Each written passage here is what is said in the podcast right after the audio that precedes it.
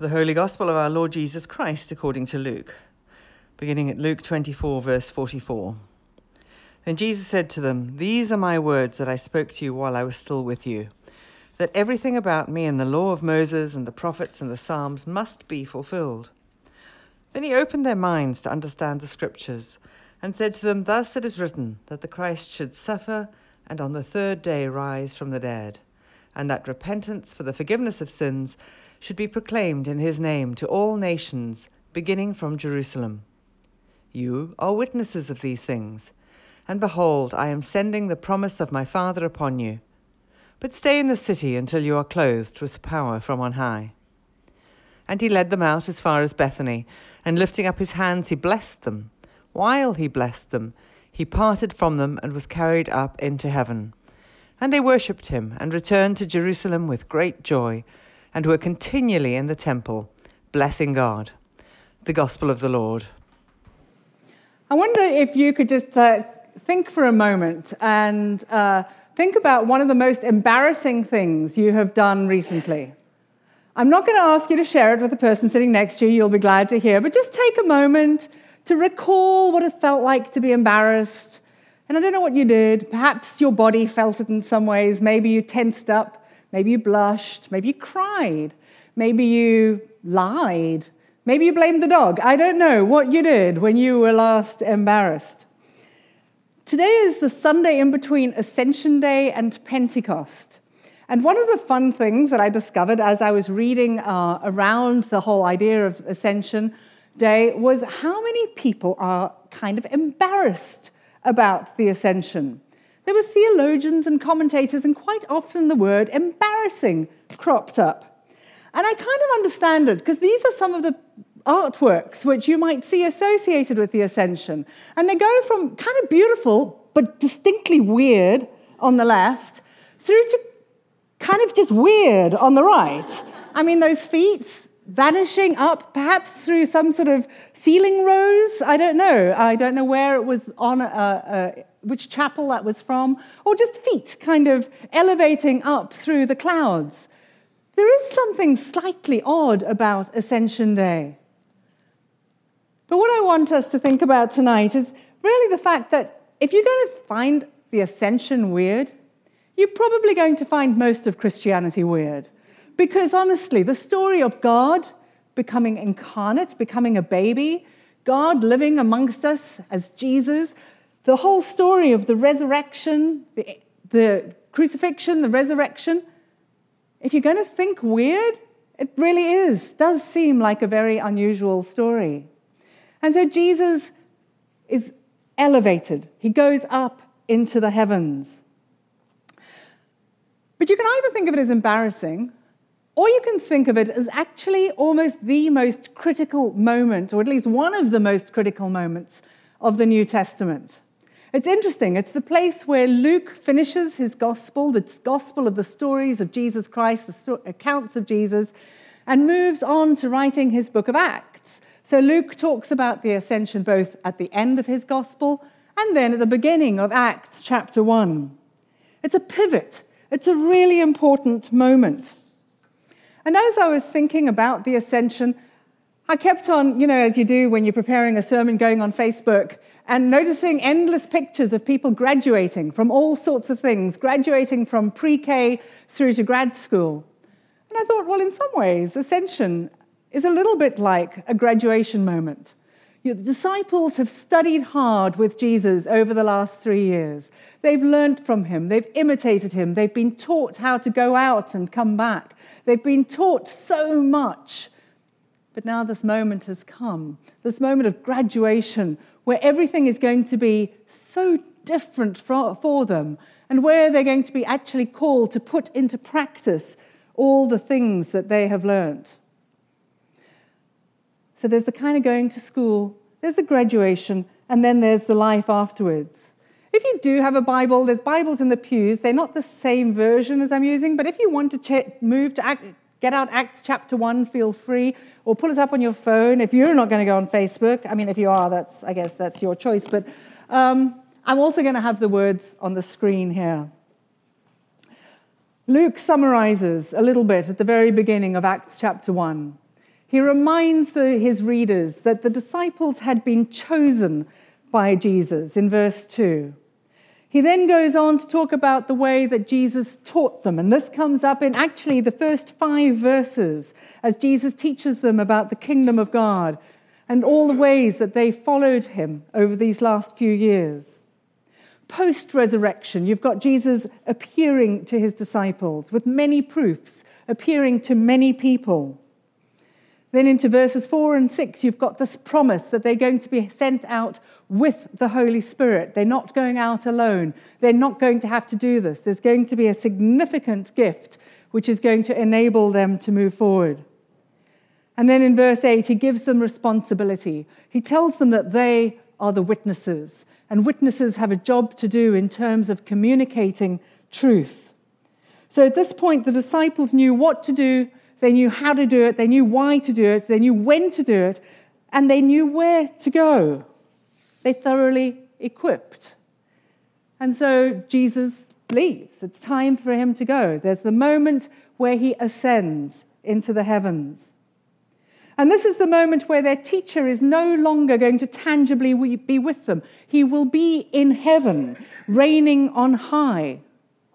But he's leaving a connection point, a kind of 24 7 access to God through the connectivity of the Holy Spirit. This teacher is always going to be available to his students. And as they head into their task to tell the whole world, he is going to remain contactable and accessible.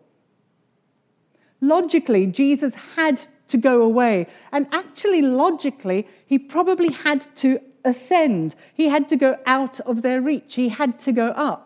And upwards is always the way that people have tended to look towards the divine. Think of all the Psalms which talk about going to the mountains. Think of the way that God acts through the Old Testament on mountains. There are moments when we look upwards when we want to encounter Jesus. And so then, as Luke says, I hope. And then he blessed them. He parted from them and was carried up to heaven. And look at the response of the disciples. They worshipped him and returned to Jerusalem with great joy and were continually in the temple blessing God. The disciples were not remotely embarrassed. They weren't blushing in a corner. They weren't crying or lying or feeling shy. They were delighted. They were ecstatic. They jumped their way back to Jerusalem with huge joy, great joy. Sometimes it's hard to even wonder how this is possible, but one of the interesting people to look at in all of this is Peter. And next week, we're going to be celebrating Pentecost, but I'm going to give us a little foretaste here as we stand between Ascension and Pentecost, because in chapter 2 of Acts, what we see is Peter, this transformed fisherman. And remember where we have seen Peter the last two weeks. We've seen him on a boat trying to get away from it all. We've seen him by a charcoal fire being confronted by Jesus. We've seen him kind of looking into his brokenness. But by chapter two, Peter has come with huge, great joy and he is preaching his socks off. He t- preached a sermon which was quite extraordinary. He preached it based around this premise of ascension. He starts out, and if you've got your Bibles, feel free to flick into chapter 2. He starts out by talking about the patriarch David and how patriarch David just dies. He doesn't ascend, he just dies. But Jesus was different. Jesus ascended. And in Acts chapter 2, in verse 33, he says, Being therefore exalted at the right hand of God, and having received from the Father the promise of the Holy Spirit, he has poured out this that you yourselves are seeing and hearing. Peter has completely understood that Jesus is Lord and Christ, and that it's because of his ascension that we can all experience the gift of the Holy Spirit. And through the gift of the Holy Spirit, have access into this completely different dimension where Jesus is reigning. And so he continues. And Peter said to them, Repent and be baptized, every one of you, for the forgiveness of your sins, because you're going to receive this gift of the Holy Spirit. For the promises for you and for your children and for all who are far off, everyone whom the Lord our God calls to himself. And that's the promise which comes for each one of us in this room today. That's the promise which says you can identify with the disciples. You too can be taught, commissioned, equipped, and sent, just as the disciples were. And so, this task then is for us the same as it was for the disciples it is to joyfully invite people into the kingdom of heaven. This past Tuesday, Simon and I had the opportunity to go to um, the Trinity Forum to hear David Brooks talk about his new book. And I was fascinated as he was talking about his unpacking of his journey over the last few years. And there was a particular moment which he talked about, and which is in his book, which was very important to him. And it was a moment when he was getting off the subway in Penn Station, probably not a lot of a place where a lot of people have kind of epiphany moments, but this was definitely a striking moment for him. And what he says is this. Uh, he was just talking about, I was surrounded as always by thousands of people, silent, sullen, trudging to work in long lines. Normally, in these circumstances, you feel like just another ant leading a meaningless life in a meaningless universe. Normally, the routineness of life dulls your capacity for wonder. But this time, everything flipped, and I saw souls in all of them. It was like suddenly everything was illuminated, and I became aware of an infinite depth in each of these thousands of people. They were living souls. Suddenly, it seemed like the most vivid part of reality was this souls waking up in the morning, souls riding the train to work, souls yearning for goodness, souls wounded by earlier traumas, souls in each and every person, illuminating them from the inside, haunting them, and occasionally enraptured within them, souls alive or numb in them. And he goes on to say, and if there were souls, it's a short leap to the belief that there is something that breathed souls into us through an act of care and love. I remember that as quite a wonderful thought. If we can see the people around us as souls, I think that is where we begin to get this sense of our encounter with the infinite. It gets our encounter with how heaven is breaking into earth right now. How we understand souls, and another place he describes how our souls are daily either growing bigger or disintegrating. I think that's a very visual image as well. And it's important for us to have that kind of connection to what's going on beyond what is visible, beyond what we can see and touch and hear. Because earth, this place where we all are now, is where each one of us can encounter a foretaste of heaven and of hell. And I'm not really going to talk about hell tonight. I think I'll save that up for another day. But hell essentially is where Jesus, where God is absent, where he's excluded, where he's cast out. It's a place of destruction and death. And all of us see glimpses of hell on earth at, from, time to, from time to time, places or situations where God has been rejected.